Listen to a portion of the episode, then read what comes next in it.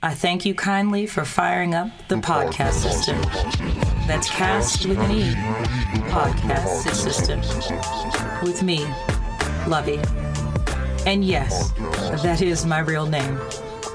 Every episode, I tackle something new in the world of politics, pop culture, race, and the lack of relations.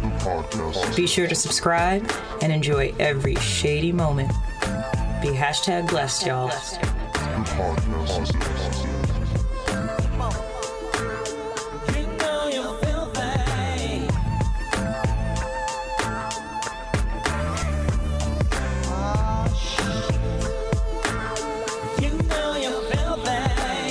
podcast system.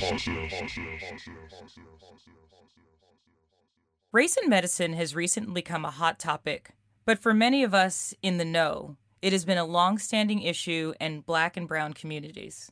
I myself experienced some extremely tense moments during the birth of my first son while living in New York City's Washington Heights. Today's episode, I proudly welcome my former Prep 9 friend, classmate, and advisor, Dr. Eduardo Medina, to the show.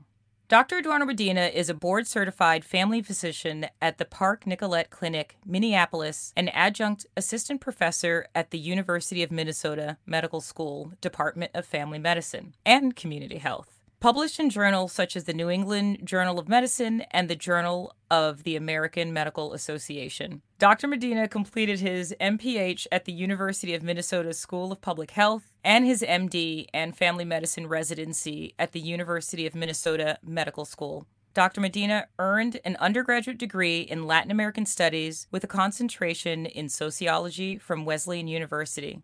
He is a proud alumnus of Prep for Prep 9. Welcome to the show, Dr. Medina. But I think I Thank can call you. you Eduardo because we are family and We go back we go way, way back. way back. So what was the year? 1995? Now you were contingent Six. six. Yeah, so Okay, you were yeah. five, I right? was five. You were six. That was ninety five. No, no, no. We're talking about 91, 92. Yeah, you're right. Because I graduated from Choate in 97. So you graduated graduated 96. 96. So I mean, the best time to be a kid in New York, 90s. And I was just thinking about how hot it used to be in the summer, how much Oh I God. miss that. Just those hot New York summers, I can humid. honestly, I can still smell this, Oh, and I know it sounds really odd if you're not from New York, but I can Yeah. still smell the New York City summer streets, and Oh, it's not yeah. like a bad smell. Like I remember Oh. the backpacks. We had these massive backpacks with all of our books. Heavy. And you lived in Queens too, didn't you? Weren't you? From I lived Queens? in, yep, I was in Jamaica, yep. So we were the two fair zone people. Like we, Oh my God, forget it. You know, we would travel legitimately. I think it took me like an hour and 20, an hour and 30 minutes to get to Oh, prep yeah. for summer When I was an classes every day. advisor, I, I stopped going home. I was like, I'm not going home. Doesn't just find sense. a friend.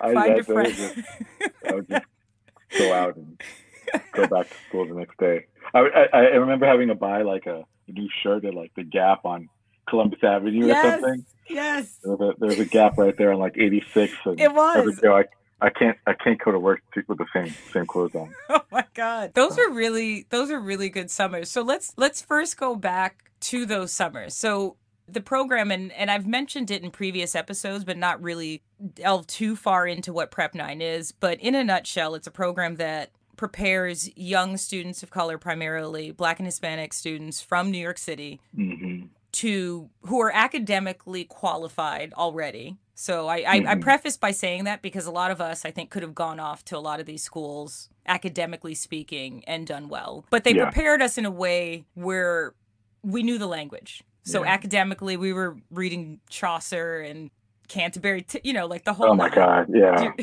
Juan de la Prile, the Sure Sota, the Drought of March, have Pearson Rota. Like, why I remember that, I don't know. 14 months straight, two summers, and an academic year, we all prepare before we go off to boarding school. What brought you to prep and sort of give us a background of like, you know, Yeah, you know, I, I was thinking about that the other day, and I have to ask my parents because I I was the only kid in my school. So I went to I was out in Queens, Fresh Meadows. I went to uh, George J. Ryan, two sixteen, hmm and I was in like the E, e, ES, ESP. Oh right? yeah, ESPS, that's how they do ESP class, like the special class, Yeah. right? The top which, two. which in itself is like you know if you so they do this thing in New York City where they were track it's called it was literally called tracking Yeah. and like the quote unquote high uh, the the the not they wouldn't say intelligence but the the the kids that that excelled at the script the test the Yeah. DRE test the reading test test would get tracked into a higher class and then there was the literally it said we were the high class the middle class and the fucking low class can I curse Yep. on this thing oh yeah, you can. Okay. the the low class. I mean, literally, they call these kids the low class. And Go New I, York. I don't have to explain to you what do you think the color variation was yeah. in this, you know, system, this this this this category. It was just so you know. So anyway, I was in the ESP class in Ryan, and I don't know. I don't know how. I, I, I have no idea. I think it must have been a guidance counselor. Anyway, we take the PSAT test Yep.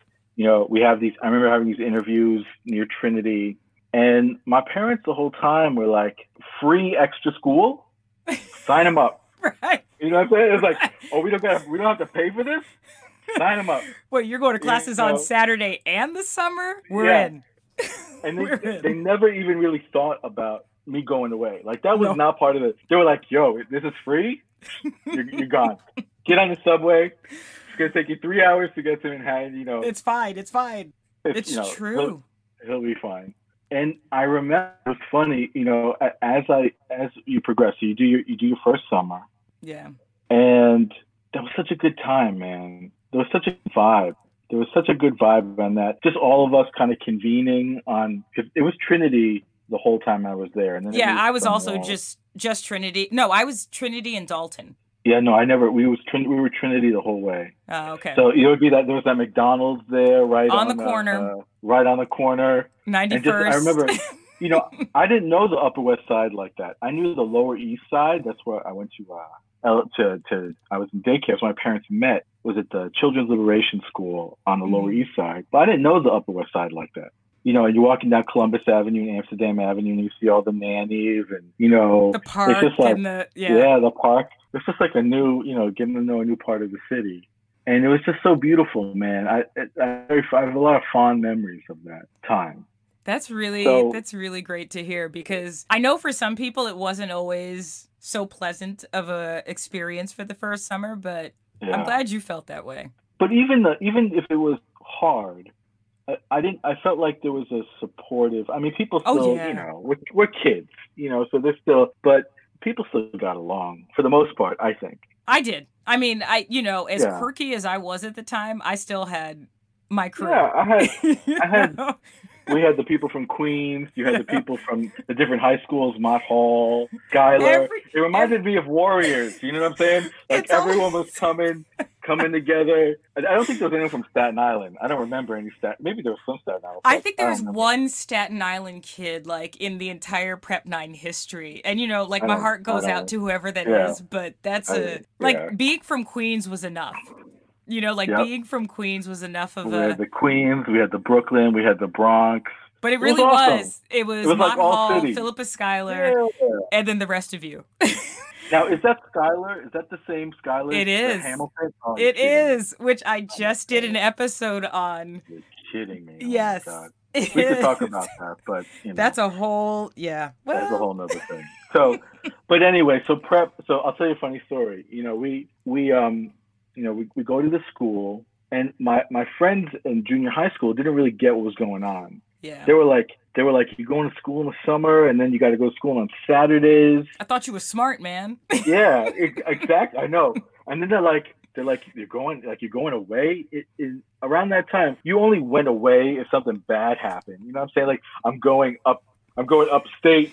You know, something, What'd you do? something happened. What'd you do, man? I know, but it was weird because you know everyone. You know, I remember graduating from junior high, and everyone's going to Townsend Harris, Yep. Cardozo, Stuyvesant, and then they're like, uh, Brooklyn Medina Tech. Yeah. is going to Deerfield Academy. It's like, what? Where's You know, that? What, what the hell is that? Is he going to military school? Yeah. not a million. I know. So, so the interesting thing is, I remember going through all this, and my parents really never, never engaged with me on that level. Like, yo, you're actually, you're 14. You're gonna, you're gonna go away. Like, you, you're leaving. Which I, I, I wonder now about like would I send my daughter away when she was 14? I don't know. Not not after reading those you know Black at Deerfield thing. I, I, it's it's scary, and I think they I think that I think that they were scared. And, and one thing I remember very clearly is that my father showed me this book, right? Mm-hmm. And it was this book about how American Indians in this country had been taken away and put into boarding schools. Oh. And he was like, "Yo, you know, I want you to understand that these places." He said these these places are wasp factories. Mm. And I was like, "Oh," I was like, "Yeah." You know, in prep they didn't. We we were all in. You know, what I'm saying we were so in. We, Eye on the exposed. prize. We yeah. went to Choate, and you know, you just you were there to like make it to that to that goal that we very rarely I think stood back and stepped, except for the Edmund Perry thing, and yeah. had some reflect reflection about the larger process. And again, I, I don't know if you know we could have even you know had that intellectually you know understood what we were about to you know embark on. But I remember my father telling me this, like, yo, you know, this is not just about getting education. You know, these places are there. There's a culture there. They're there to, to a certain degree, mold you into a way of thinking. And I mean, he used it. If you look at the example of what happened to American Indian communities in this country, I mean, they had to cut their hair. Yeah. They couldn't speak their language. You know, you had to look the part. You had to look. And one of the saddest things is that sometimes these kids would die at the schools and they would never let their parents know. So the parents would go to the train stations, wait for their children to come back, and the children would never be there. So this oh is part goodness. of the history. It's part of the history of the United States, you know. So my, my father lays this on me, and I'm like, oh. Right shit. before like, you're going off to school. Yeah, right? yeah. Like, because he was, I think he was almost like, you don't have to go. You know, mm. you got this education, you're good. We could have gone to, I think I got into Brooklyn Tech. We could have gone to uh, any other school in the city. Right. And I think only many, many years later, you know, it, it dawned on me. I was like, damn, like that's that's what he was trying to tell me, you know. Right, give you the and, uh, option. mm-hmm. Give me the option, and and to see, you know, now we reflect back on our experience in these places. You see what he was trying to say that yeah. that we were there often fending for ourselves. You know, there and, weren't and, there weren't a lot of faculty there we didn't know our fellow classmate Ruthie. Like she, yeah. you know, she and I went to middle school together, and mm.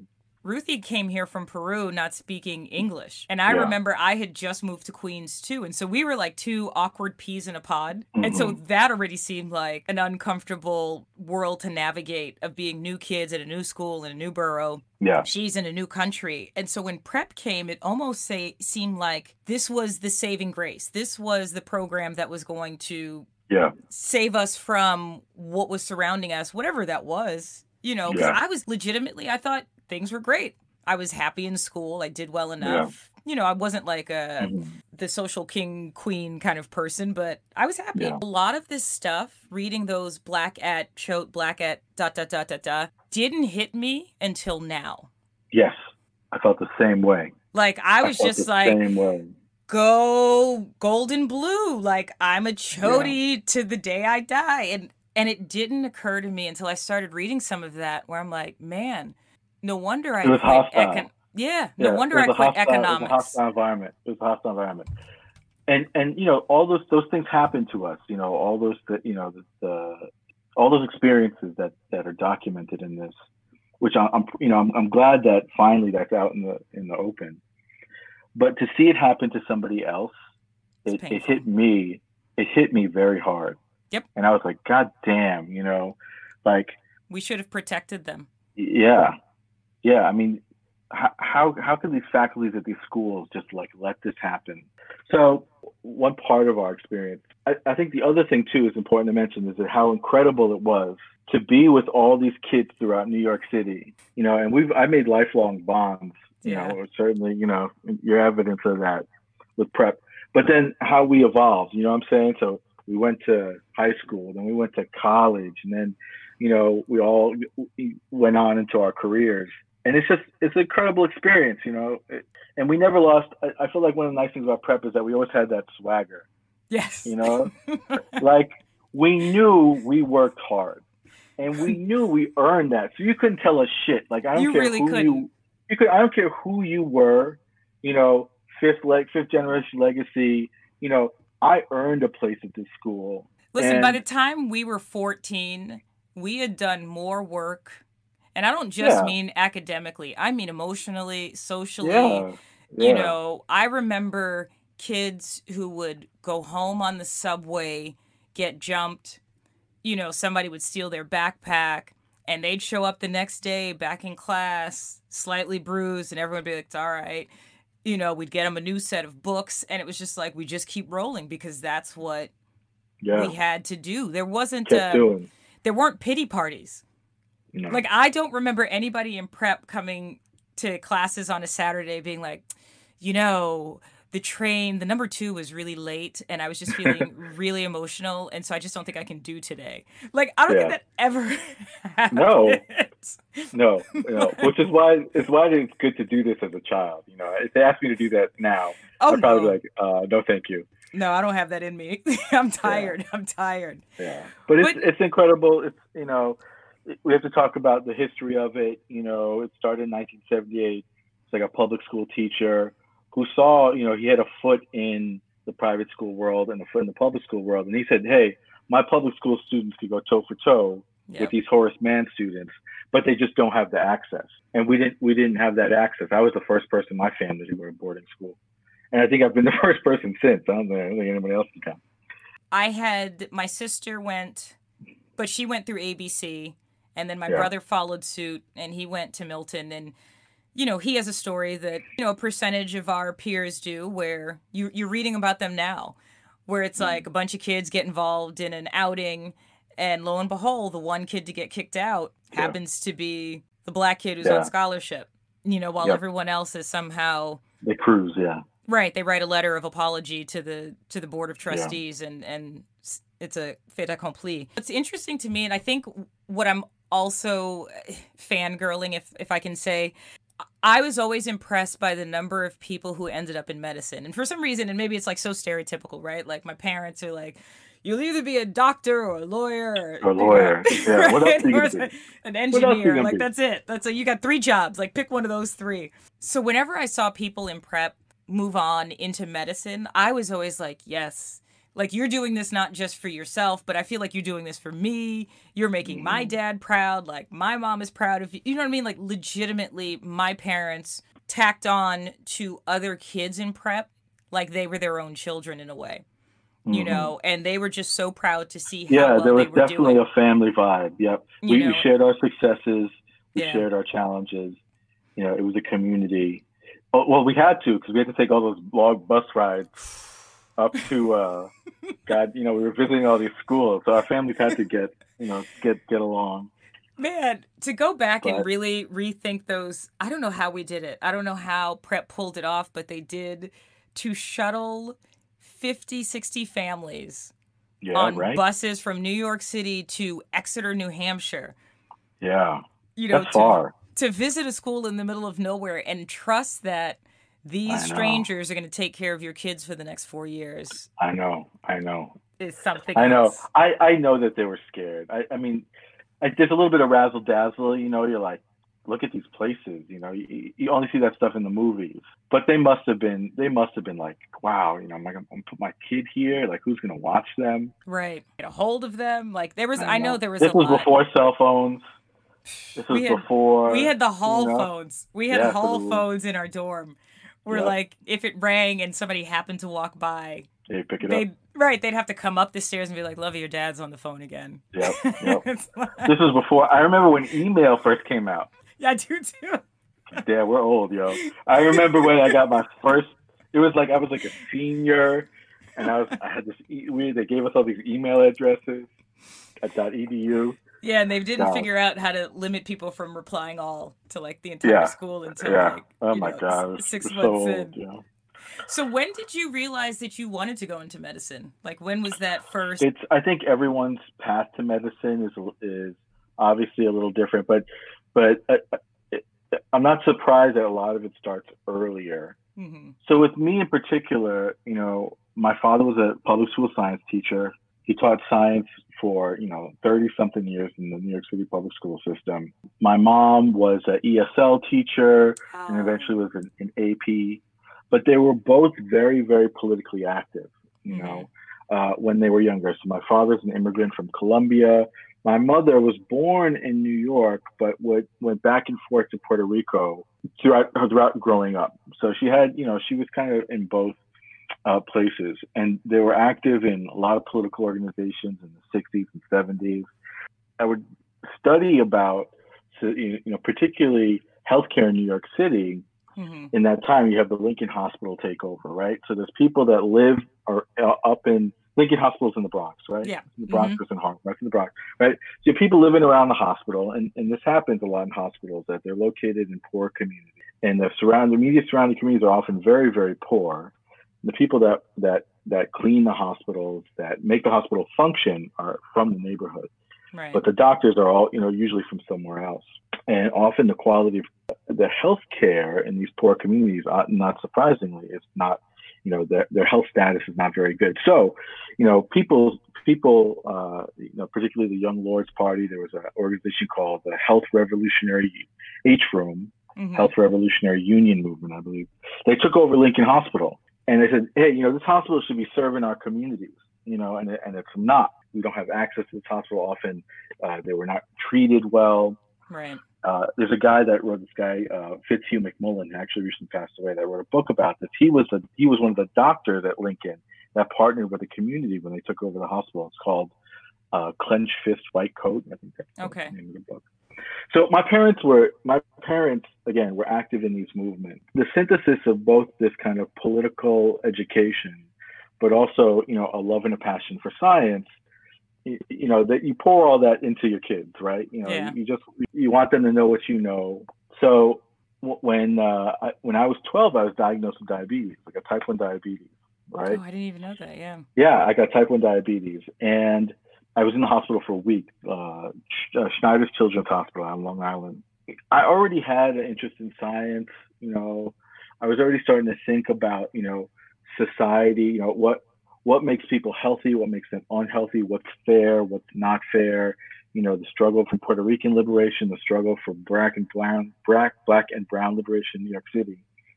And then, you know, I got thrown into this hospital. And I was like, I, was just, I was, you know, totally uh, amazed with, you know, me personally. They were able to take someone that I didn't know anything about diabetes. Mm-hmm. You know, I was a week in the hospital and I knew how to take care of myself. I'll give myself insulin, take my blood sugar. It was transformative and and really from that point on, I said, I, I, I think I can do this and, and I want to do it. Nice. So that was when I was that was when I was still in, in junior high school. I think that happened when I was in like seventh grade. So I always had that, you know, I always had that, you know, interest that I wanted to, uh, you know, you have to do your pre med recs, you have to do your bio and your chemistry, and we used to have to do physics. They've taken kind of physics out of out of it now, the MCAT, which is fine. I, yeah. I think a, a, lot of those classes, the bio and the chemistry, they're they're weeder classes, right? They're there to convince yep. you not not to go forward, which is a lot of what you know training for medicine is. It's like trying to weed people out. And then I went to Wesleyan University, which if you know you know Wesleyan, there's a very strong, you know, it's a conscientious student body. It is. My sister went. My sister went. Yeah, sister went, went to West. She yep, she yeah. went to Andover first and then Wesleyan. And so it was literally it was like a prep reunion every time I would visit her. Yeah. Wesleyan has the most percentage of prep students. Yes, it does. So I had, you know, I had, you know, there was the prep family there. Tammy Small was there. Makonnen. Right. Maco- yeah. I don't think Makonnen was there when I was there though. No, okay. I don't think he was. But it was, you know, a deep prep family. And then, you know, we, we just had an opportunity to craft our own course of study and I was able to do my pre med recs, but you know, in, like the bio says, I did a Latin American Studies major, and I did a sociology minor. And oh, if you look at the history of Latin American studies, there is this confluence of, of politicized doctors. So Salvador Allende mm-hmm. from Chile was back yep. Che Guevara, probably yep. one of the more famous persons. And and these people, their consciousness, you know, as scientists and physicians, they saw, listen, uh, ill health and disease does not happen in a vacuum, right? There are causes here, and these causes are often structural. You know, I had this conception going forward, and it wasn't easy. You know, you you don't get a lot of cred when you're applying to med school if you're a sociologist.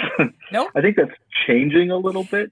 Yeah, for you know the non-standard doctors, yeah. but you're right. I you know because my husband he went to med school and certainly it was you wanted to play by the books and have all of yeah. your t's crossed dotted i's and yeah organic i took organic chemistry god knows i mean that was Man, that's, that's I mean, I, I, I love all that knowledge. You know, I, I love uh, biochemistry and physics. I think that stuff is, is fascinating, but often it it's not the the the key issue when it comes to taking care of people. And if if we're putting the emphasis so much on organic chemistry and biochemistry, you know, and we're sacrificing the, the social contact. determinants of health, yeah. the human context, historical context. It, it shows, right? So we have we have doctors that you know are able to analyze molecules, but they can't talk to people. You know what I'm saying? I know exactly so, what you're saying. Yeah. So so. It, and in many ways, you know, part of the struggle that we're going through now is that we're, we're trying to tell, and the students, in fact, are are demanding this is like give us the education that we need to take care of our peoples, particularly our community. Yeah. You know, or they'll stop our, coming. Our black and brown communities that have been, you know, mistreated by the system for years, we want that education. And and the schools are slowly, I mean, just like in the prep schools, I, I, they're, they're, they're doing a lot of lip service, but I think they're slowly opening up to this idea that we have to teach people what are the foundations for health. And these are the things like the social determinants of health, where you live, learn, work, and play is going to determine how healthy you are. And if we're not talking about that, we're only going to go so far. We're only going to go as far as, okay, you've got X disease, I'm going to give you X treatment, and then you're going to, uh, it, it's on to the next encounter. Not, we're not really talking about a holistic sense of health. It's interesting that you talk about this because, and also hearing that you mentioned that your mom was an ESL teacher at one point. Mm-hmm. So I was an ESL teacher for a number of years, mm-hmm. but I was an ESL teacher in a predominantly white district. Mm. So having to deal with kids who were bussed in from Boston, mm. you know, who came from dual family dual language homes or Yeah. families that legitimately, you know, we had a lot of families from Asia who would fly here, buy homes, start businesses, and there was no English. Yeah. You realize the similarity in not just naivete, but just the just bare cluelessness and assumptions that people make about those they don't understand, right? So if you're working within a hospital and you don't understand the culture, you don't understand the background of the people in which you're supposedly helping, you're not helping them. When I would Mhm. see teachers do things where I'm like, okay, first of all, let's not use idiomatic expressions to talk to young children who don't have the same Yeah, language that you do. They're not gonna get I'm not gonna take a it, seat. yeah. When you say take a seat, they will literally take the seat and move it and walk away with it. So you Yeah. need to restructure how it is that you think about things. And it's the same thing in medicine. And I remember living at, at Columbia University with with my husband at the time when he was in med school. I'm like, y'all are too smart for this. To be making these assumptions about the people Yeah. that you're treating simply Yeah. because there's a slight language barrier or because they look different than you. And I hadn't realized until my husband told me that there was an assumption, and I don't know how widespread this was, that black and brown people had a different tolerance for pain. Oh yeah. No, no, no. They did a study in 2016. Right. They did a study of residents in 2016, and I think it was out of Virginia. And they, they, you know, they interviewed people's uh, opinions about particularly um, pain in black and brown patients. And there was beliefs like the skin is thicker, Yeah. they don't feel as much pain, their blood coagulates faster. This is in 2016. This is not that long ago. Four years ago. to me it's it's hard i don't understand it when people don't understand that medicine just like education just like criminal justice system just like uh, economic development all this is a system within a system Yep. okay and it's going to be all the inputs going to reflect that right so i often ask the development of the us healthcare system right at a certain point there were segregated wards right there were Mhm. black patients that were separated uh, from white patients or, or different ethnicities. Um, black doctors could not hold roles in professional society. They could not hold roles in hospitals, chief of medicine. And my question is, what do you think is going to be the result Hmm. of those circumstances? I mean, what do you, what do you think is going to happen from that?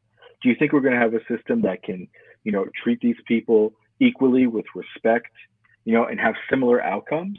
I mean, I, it's a it's a legitimate question, and if people don't think about that, then they're not going to understand why we have these outcomes that we do now. Right. Now, my wife, particularly, her area of expertise is working in uh, maternal and infant mortality disparities in the United States. Mm-hmm. And it is it is it is painful and it is shameful, particularly because the the birth experience is one of the most vulnerable experiences. You know what I mean? Like, yeah, sure. and, and, I'm just coming from a man. You know what I mean? Like, so I, I deliver babies. Any words I'm going to use are going to be inadequate, but it is such an intimate and life changing experience. You know, to give birth you, would think that you would want that experience to be the most supportive, comforting, the most welcoming, the most comforting. We are going to do all that we can to make this a positive experience. And in the United States, when you're giving birth and you are black or brown, that is just not the case. And I will tell a story because I think sometimes people, you know, they hear stats, they hear facts and they read stories from others, but it's not until they hear it from someone perhaps that they actually know. And I kid you not, I didn't reflect on this in a negative way until well after the birth of my first son. And I mean, like years later, where I thought back and I was like, damn, that was kind of foul. So I had the most amazing doctor. Her name was Dr. Lakshmi Boxy. She was incredible.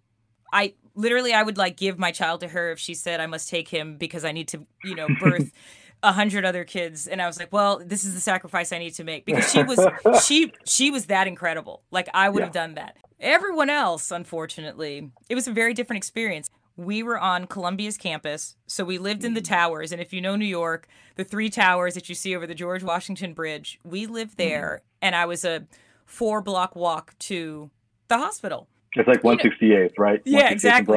Right. Yeah. And so my cousin, my cousin just had his baby there. Right. So you know, yeah. I was a little brazen, and I was like, I could walk to the hospital. It's not that far. You know, that was my first mistake. Probably shouldn't have walked, but I walked to the hospital. We get there to check in, and the the fellow. Why not? What are you gonna take? You gonna take a right. cab? No. I tried to the second time. I'll tell you yeah. why. So we walked there and was there. The resident checked me in. She checked the cervix. She said, you're not dilated enough. You're not delivering a baby today. Go home. That was the conversation. And I was like, well, I'll just, let me just pull up my pants and I'll just be on my merry water yeah. my way back home. Okay. Waited the apartment, and then I was like, "This is super painful. This is not getting any better." So we go back. By the time we get back, they're like, "Oh, you're nine centimeters," and I had no intention of having a natural birth. We call Dr. Boxy. She immediately comes running over. Yeah. The anesthesiologist comes over and immediately starts giving me all sorts of just negativity, right? He's like, Well, how much do you weigh? And so I tell him what I weigh, and he's like, What? You weigh that much? Really? Yes, sir. I weigh that much. I am a little swollen with child. let's, let's not shame me because I'm also mm. hungry and in pain. Yeah. And then he starts saying, Do you have scoliosis? And I'm like, What? Because he's like, Your back looks curved. And I'm like, I can't sit right because I'm having contractions. I don't know if that's playing a part. Yeah. And then he literally does five attempts at an epidural before he starts yelling at me and telling me that I'm moving around too much. And if I can't sit still, he's not going to be able to do he's it. Not going to do it. And so this is all happening while I'm legitimately in the worst pain I've ever felt. You're in, in la- you're, you're in labor, yeah. I'm in labor. So imagine I'm in labor and not only am I in labor, but my husband is a medical student at Columbia. Yeah. So it's not even like I'm somebody who's so detached from the medical world where they're like she doesn't know any better. It's not yeah. like oh she's not understanding what we're saying to her because she doesn't you have to see English. what they what they see. You know, you have to see.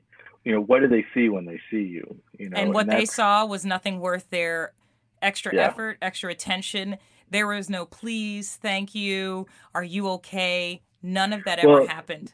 You know, often, you know, they have your whole life story, although they've never talked to you. You know, they yeah. they've already assumed that well, you're this, you're X, Y, and Z, and the way that you're uh, manifesting pain, it's just because you know you can't really, you know, you just you let you you're histrionic.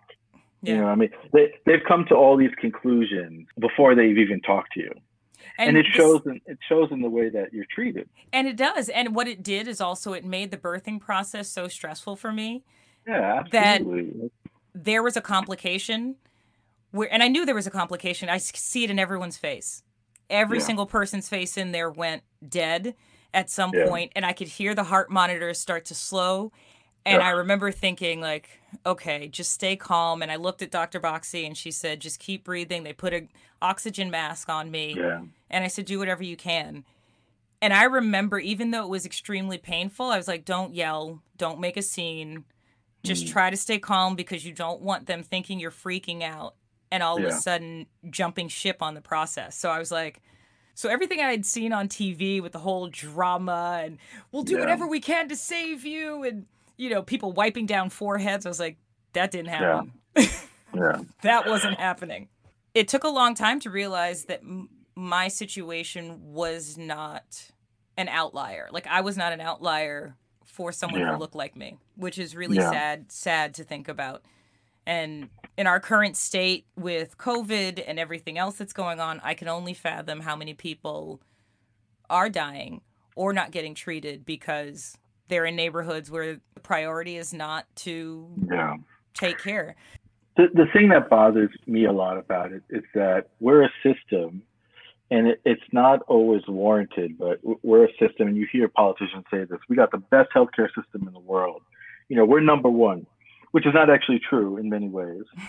Um, just if you know if, if you compare different outcomes to different systems and life expectancy, but you know we take a lot of pride in this system at being the best. You know, you often hear that institutions, you know, leaders in transplants and innovation and all this, and and that's great. You know, uh, you want to see that. You want to see people take pride and honor their work. But it's very telling that in this country we have poor, inequitable, disparate outcomes in black and, and black and brown people. And the system is apparently okay with that. You know right. what I mean? Because it's been happening for years and years and years. So my question is, where's all this talk about excellence, you know, and being the best and doing all this? That goes out the window. And and and to me, that is that is a manifestation of structural racism and white supremacy. Right. Where we are comfortable with black and brown people suffering and dying, and we just kind of like, well, you know, we're, you we're win some, you lose some. It. Right. Yeah, yeah. It's like, oh, you know, that happens. Mm-hmm. You know, like like it's raining or something, or you know, like your basement's like, oh, I, I want to see where we get to the point where we say this is absolutely unacceptable. unacceptable. This is unacceptable. We, we are we not only are we going to fix this, but we're going to be the best. Let's be the best in the world when it comes to providing care for Black and Brown people. Let's eliminate the disparities. And you know what? It's actually self-serving. Yeah. The the system does better if everyone does better. So David Satcher, he's the ex Surgeon General, did a paper. This was back. It's probably 2000. I don't know, say 2004, and he talked about what where would we be if the disparity between black and white mortality was eliminated in this country. Hmm. Where would where would that be? And it's something like you know, there's 300, I, I think this is the number, but it's like 300,000 excess deaths but between the, mort- the mortality difference between black and brown populations in this country. We have celebrations about remembering the Twin Towers, you know, 3,000 people died, right? This is 300,000 people. Oh, I think it's, it's, it's ridiculous, it you know, and anyone that's a doctor, I think should feel that. You know, anyone that's a healthcare professional should feel ashamed that we have these but disparities that exist in this country. We have to not only the minimum is equity, right? The minimum is mm-hmm. the same. We should we should insist on excellence. Just like right. in prep, just like in prep, we settle for nothing better than excellence. Our communities deserve the most excellent care. Now, how is that going to happen? That's that's right? the question, right? How is that going to happen? Because I look at different sectors of our country and I see the same inequities that that permeate throughout, right? Like you look mm-hmm. at education. The reason that we have programs like Prep is because we don't have the pipeline to the schools where we can access the education that we need in order to become the doctors, the lawyers, the engineers, the et cetera, the et cetera, the mm-hmm. teachers, who then go back within our school systems to make sure that we are all well educated and are, are working at the highest standard. And so, as a former teacher, I remember thinking I would fight with other teachers and other parents who would complain and say, Well, I don't like that you guys have changed the program so that students who are at this particular level gain more access to education than my kid who's all the way here at the top. And I said, Do you understand that if I can teach this student who, quote unquote, is at a lower level, and I can teach them the content, guess what? Your student at the higher level will not only access that content, but I'll have the space to then also do other things with them. Absolutely. So if you Absolutely. can teach to the minimum, if you can provide for, if you can do everything for everyone, everyone rises above. But Yeah. we live in such a society where everyone is so worried about me. Their own. Yeah. I have to make sure that just I'm getting the most. We're just throwing away generations of black and brown kids. Oh, yeah. We don't even I mean, public- Disposable. we don't even yeah, we don't even care if we said, you know, social promotion. We're just we're just totally discounting. And the same thing happens, you know, in healthcare. You have these chronically ill folks and they're they're in and out of the hospital often and you know, they don't have the support. And they're just kind of written off. It's Yeah. like, oh, it's they call them frequent flyers. it's like, oh, Really. free, you know, frequent flyers in, in the emergency room. They're here again. The problem is, is that we have not given healthcare professionals the tools to an, analyze, analyze these problems. And there is a dearth of analysis when it comes to understanding these issues. So, you know, we're advocating very strongly that medical students, healthcare professionals be given some analytical tools to understand what these issues are. And then if you know what the problem is, you know how to fix it. But unless you don't know what the unless you know what the problem is, there's no way you're gonna come there's no way you're gonna come to the solution. There's I a mean, bigger there's- issue at play. Solve it before it gets worse, and then people start dying left and right. It's absurd. let's let's let's get to the root causes of these problems. And the reality is that often it goes beyond just the clinical encounter. A doctor and a patient, I think that's a very special relationship. Obviously, I dedicated my life to it. But I can only honestly do so much with you in front of me and me working with you. Right. I have if if if if you are sick because you don't have housing, if you're sick because you don't have fresh food to eat, if you're sick because you don't have clean air and water, there's not much. I can't write a prescription for that. I have to advocate for those things that I know will benefit your health, and that's what we have to do. And and this is what COVID COVID nineteen blew, Blew this up, whole thing yep. up because we saw that the populations that were dying the most that were predisposed to getting infected are those same populations that don't have access to these safe spaces and healthy environments. And it's, I mean, they're getting decimated, man. You look at Detroit, you look at Elmhurst. I mean, it's just whole neighborhoods are getting taken out. And, And, these are and the same people who are still forced to be in the workforce in order to provide for their Exactly. families because Who do you think's don't. cleaning the hospital? right. Who is cleaning the hospital? Who is These aren't the remote jobs. hospital? These aren't know what I remote mean? jobs. They're not working from Google at home on a computer. They're out doing You- the dirty work. Go ahead. Who's in my brother who lives in Orlando? He got COVID. He drives a city bus. They they had provided no masks at that time. Yeah. They had no protocol. There was no open windows. Of course he got sick, but thankfully he was young and healthy enough to recover okay. But I can only imagine how many people didn't fare so well. I mean, you look at New York City and you look at the number of people who work for the MTA Yep. who didn't died. make it. Yep. Hundred sides. School teachers. I mean, it's crazy. But heaven know? forbid we really talk about the crux of the issues and Yeah. everyone's like, "Oh, you guys are just complaining." Like if I keep I keep hearing everyone say, "Why does everything have to be a race issue?"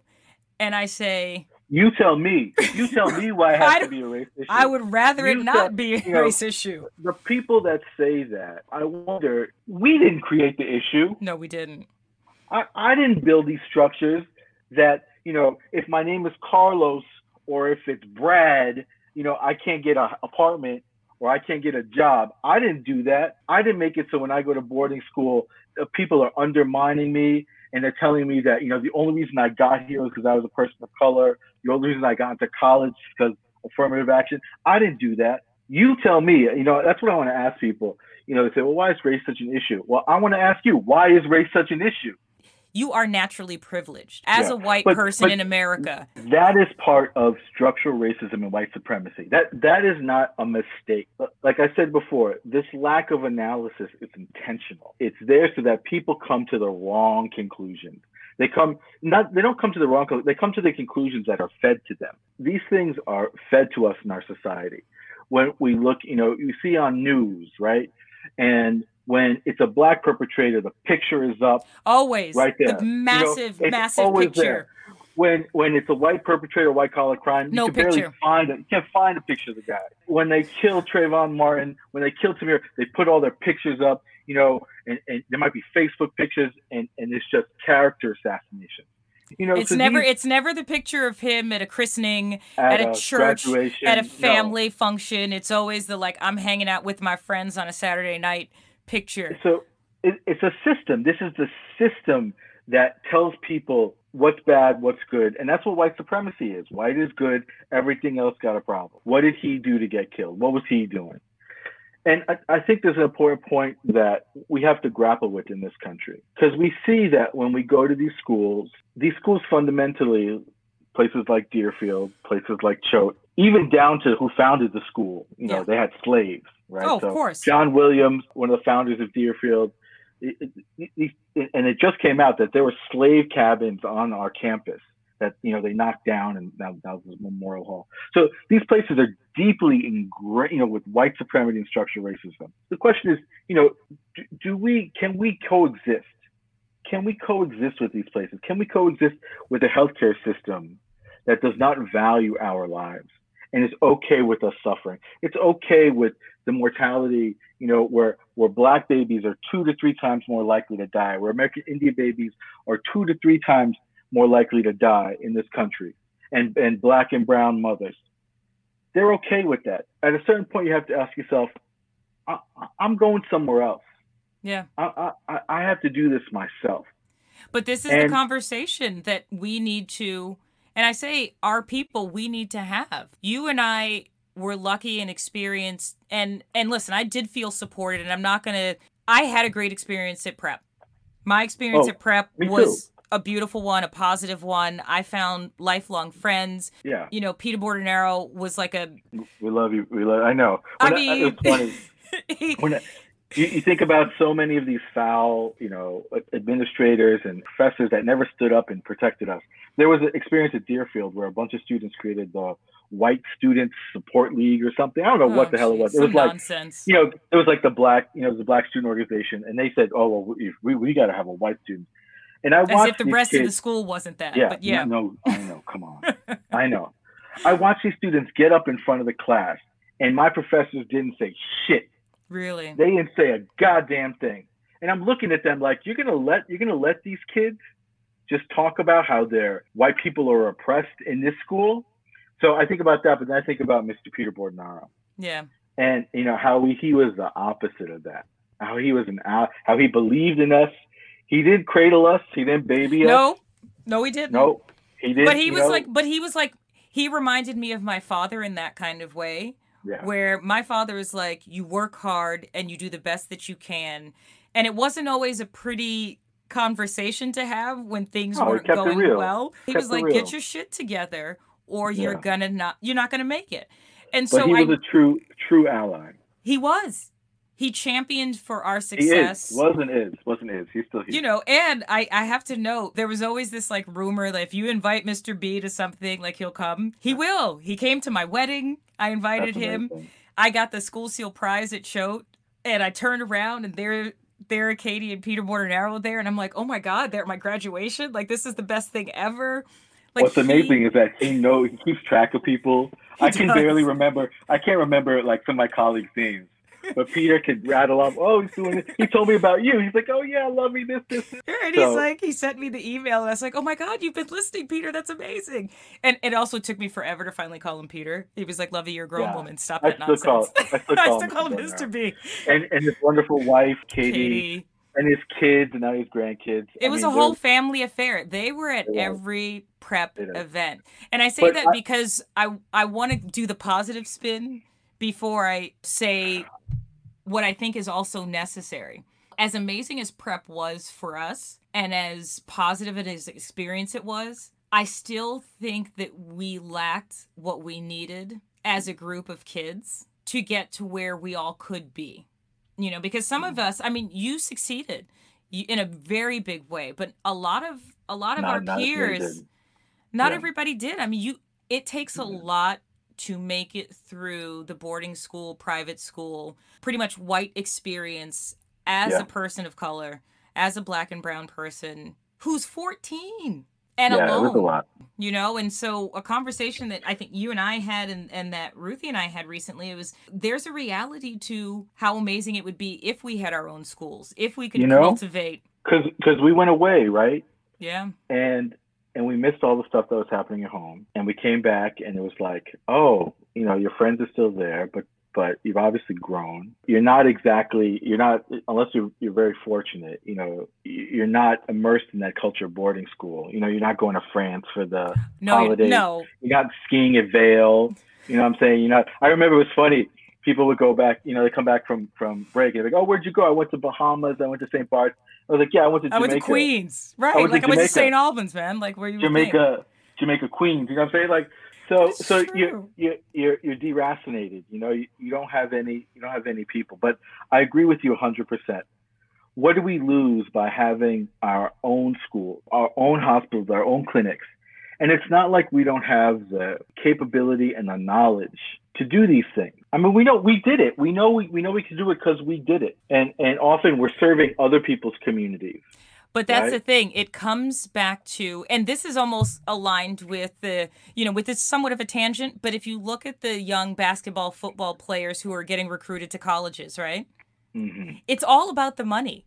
So you have these talented kids who get recruited to these all white schools because they can afford to attract them, to razzle and dazzle them. But imagine if Yeah. they went off to the predominantly the HBCUs. If they went off to those schools, then those schools would be able to benefit Benefit. Yeah. and then that that seeps into the system of helping others. So when i think about it if you graduate from med school you know friends of ours graduate from law firm from law school they get recruited because they all want the top black and brown candidates.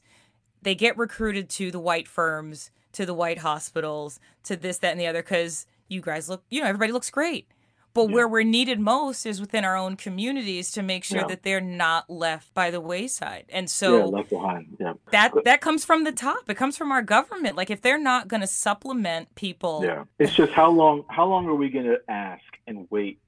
I, I'm tired of asking and waiting for things and, and, and relying on the the benevolence of somebody else to make the to do the right thing and and and make the right decision. And frankly, I I, I don't want someone else taking care of my community. I'll be honest with you because we we've done that already. right? That doesn't work. I, I often think about this. How would I have patients that say that say, you know, I, I want a black psychiatrist. Uh, yes. You know, I, I want a black mental health provider or I want a black pediatrician and I want to, and, and they ask about this for, for good reasons. And, and I say, well, I know about this person. I know about this person. Maybe I could, you know, I could, I could put the referral in. We can, if they have availability, we can get you in. And the fact that other communities don't have to make those decisions, you know what I'm saying? There's just an assumption that they're going to get, uh, you know, a doctor. someone that- who looks like them. exactly, exactly. I mean, shoot, you can't even go online to look for a skin rash and Yeah. find you know, The- a sample that looks like you. Oh, do I have poison ivy? And I go online and I'm, but yeah. my poison ivy don't look like that poison ivy. like, where's Yeah. the where's the skin that looks There like my a- skin? There was a great article in the New England Journal of Medicine um, that was written by a Harvard medical student. Just came out a couple of weeks ago, and it's called "Miss the Mark." I think it's that's the Yeah, title, yeah, it's on the list. Yeah, I have that. Yeah, it's incredible, and she talks about uh, erythema migrans from Lyme disease, and it looks different on brown skin and white skin, and we have to do a better job in education of showing how things look differently on different patients. Yeah. Is that by no- Nolen? Yeah, Was that how medical Yeah. education is missing the bullseye? yeah, yes, yes. Which reminds Fantastic. me that I'm also going to um, post your article, which I think is a really great one, entitled you. "Stolen Breaths." Yeah. So you co-authored that with Uh, your wife. So my wife, Mhm. Ra- Rachel Hardeman, is the primary author, and then Rhea Boyd, who is an incredible physician out in on the West Coast. She's in San Francisco. Mm-hmm. And uh, I'm just getting to know her, but uh, she's incredible, man. So Rhea Boyd, B O Y D, and this conversation is is a continuing one this is not a one and done topic mm-hmm. nor is it a one and done conversation because i think there's so much more to build from this this is the starting point and so i really feel like we all need to come together and start determining what our needs are and Absolutely. making the changes for ourselves because mm-hmm. we've we've left it up to too many other people to take care of and it's not happening no. and it's obvious that it's not going to happen at least in my lifetime, if we allow people to just do it for us. And so I, I think it's time to have these real real conversations about change. And it's it's no longer just an ideology. It's a it's action mode. Absolutely. And and if you're a true ally, you have no problem with this. Right? You have no problem with people having self-determination and autonomy when it comes to taking responsibility and care for their own health, their own well-being, uh, what food they have in their community. I mean, I, that's that's what we have to do because we know the larger structure does not have our best interest at heart. It just doesn't. Let let us take care of ourselves, and and it's it's it's easy to say and hard to do, but I think we're at the point in this country where everyone's out of a job already anyway. Yeah, so let's it's a restart. Just, let's, let's reboot. Yeah, let's take let's take let's take community control over our schools, over our uh, law enforcement, over our criminal justice. Let's let's because because I think we can do it better than anybody from outside of our community. Well, we know our needs. Yeah. And and we also know the faults. Like you and I, you know, we grew up in Queens and and albeit different neighborhoods, but it wasn't until I left Queens and came back that I realized the massive discrepancies of what was available in my neighborhood versus what was available in the neighborhoods of the schools in which I attended. Mm-hmm. Like I'd come home from break and I'm like, I can't get yeah. seltzer water. I can't get water. I can't easily access fruits and veggies the way that I want to without having to go to the special yeah. fruit. Like the corner stores just don't provide certain things. And so it's no it's no wonder why our population do you, do is Do you know what that causes? Do you know what that causes, Fluffy? and obesogenic. Yes, obesogenic. Say it three times. you know, I'm never going to forget the pronunciation of obesogenic, right? Obesogenic. oh, so, Dr. Medina. I, I could keep I, talking mean, with you for hours, honestly. Like, I'm just so intrigued, and I know there's so much more that you have to yeah. to share. There's two two points that I could think of. One, for the younger people in our community. I want them to know that they have all the capacity in the world to do what they want to do. And not only that, but we need them. We need the youth to step up and fulfill all their potential. And, and I think they're doing this already to an extent, but often we have to nurture them. And we need providers of color. You know what I'm saying? Yes. We need doctors of we need teachers of color. You know, we need judges and lawyers of color. We need all these things, and they have to come from our communities. So it's our job, again, as parents, as as elders, as adults in the community, to really combat and protect our kids, because we can see that this system right now is just about chewing them up and spitting them out. And we have to really invest and protect our children. And we see, you know, I was talking with my wife about this, and and we were talking about again in the context within these prep schools where there's such hostility to black and brown bodies. I'm saying, you know, uh, it just dawns on me that's that's why the home had to be such a protected space. Yeah. You know, why we always had to get that confidence and that protection from home. And she's she's looking at me like, yeah, you know, no shit. Like, of course, but it, it was so crystal clear to me that we had to compensate for that hostility outside of the home society that doesn't value our education, or excuse me, it doesn't value our intelligence, Ever. our humanity, our abilities, our fullness as human beings. You step out the door and it's just not it's not there. You we send your kids to school. Become and, and stereotypes. You, you, yeah, you know, it's just and so we have to make those efforts at home. And I think that's happening. I, I, I think that's really happening. I, I think people understand that that that we have to do our best to support our children and and And we have to continue to do that because, again, they are going to be the ones that are going to get us through this crisis, this, this moral crisis that we face in this country. So that's number one. And I think number two, we have to demand, as in this country, we're defined by our consumption, right? Mm-hmm. For the mm-hmm. most part, right? What we buy, what we get. Uh, you know, I hate I hate when they talk about patients as like customers. Right. but they, you know, they, like our members are our customers. Like, these aren't our customers; they're our patients. I ask for is that anyone in this consumer relationship demand of who is serving them, demand equity. If you are not getting equity from your healthcare system, if you're not getting equity from the place that you work, if you're not getting equity from uh, the institutions that you're having interaction with, you, we have to seriously think about what the alternatives are and then making it known that no, I'm not standing for this shit. Yeah. You know, I know I know exactly what this is and I'm gonna take it. And you you and, and I think it's important that we make these we put these things out in the open in front because so often they go unsaid. It you all know, like, comes back to we live in a capitalistic society. Money talks, yeah. and the minute that you stop doling money out to certain organizations and certain groups, they wake up yeah. and they start making changes. Say I'm gone. You know what? If Deerfield, if Choate, if you can't take care and make sure our kids are safe, we're gone. Yeah. Don't ask for Why, a dollar. Don't yeah. ask for a dime. Yeah. Don't gone. ask for any more students of color to come onto campus, and that's no, it. No, we're gone. You know, these medical schools, if they're not going to teach us how to take care of our communities, guess what? We got to go someplace else. We're not going to these. We're, we're going. We got to find something. I mean, that's that's what I think is people are going to start waking up and saying, you know what, these places were not meant for us, and we have to make it clear. We have to demand equity. We absolutely. And we got to work for it. You know, we got to work for it. Absolutely. And for those who are real allies, you guys almost have to be louder than us. When you look the part, you get through the door first. With that, I say thank mm-hmm. you, Dr. Medina. Thank I love you, saying Dr. Medina. It makes me happy. Yeah, it's weird. So my, uh, I, I, said my dad was a teacher, right? And mm-hmm. he taught at IS 44, and I, and I, I think the culture was there. There was a, a whole bunch of like Puerto Rican doc, uh, excuse me, uh, teachers. Mm-hmm. They would all call each other by their last names. Mm-hmm. So they rarely said my dad's first name, but they would just call him Medina.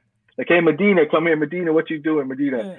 So I, I often just have like I sign a lot of my notes. Like I don't put doctor in front. I just put Medina. so because it's, it's weird for me to hear Doctor Medina. I know that's the convention, but you know I'm like yeah, just call me Medina. Like you don't have to do the whole. you don't need thing. the extra but stuff. Yes, you do. I, I, wanted to say, Lovey, thank you. You know for all that you're doing. You know you're shedding, uh, you're bringing light and love, and um, you know just uh, humor and beauty uh, and you're spreading that around the world. And and and I thank you for this. I'm I'm so proud of you. You know, uh, when I first heard about the podcast, I was like, "Oh, she's doing this thing." first, first, I was like, "Why are you living in New Hampshire?" But well, I was like, "Well, if yeah. you got to live in New Hampshire, you know." I, I'm so proud of you. It's such an honor to be with you. Thank you for all that you're doing and, and your beautiful family. Thank you so much. I really this has been a blessing and I and I say this because, you know, I get to reconnect in beautiful ways with mm-hmm. all the people who I consider to be my lifelong family and mm-hmm. to say that I've known you now for a oh long oh time. long time. Before there was email. Before right, before the when we were still using coins to pay for phone calls. yes when there were public public phones. Yep. Which now you can't get away with with COVID because that was just you. Yeah. But listen, stay safe, stay happy, right. and and send my love to the rest of the family. And thank you so much. Thank you. All right, I'll catch you later. All right.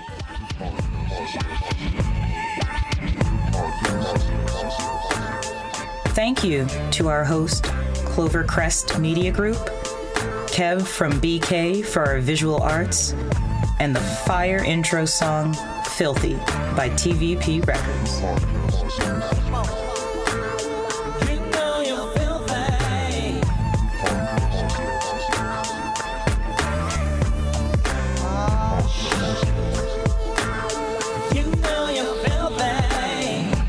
podcast system.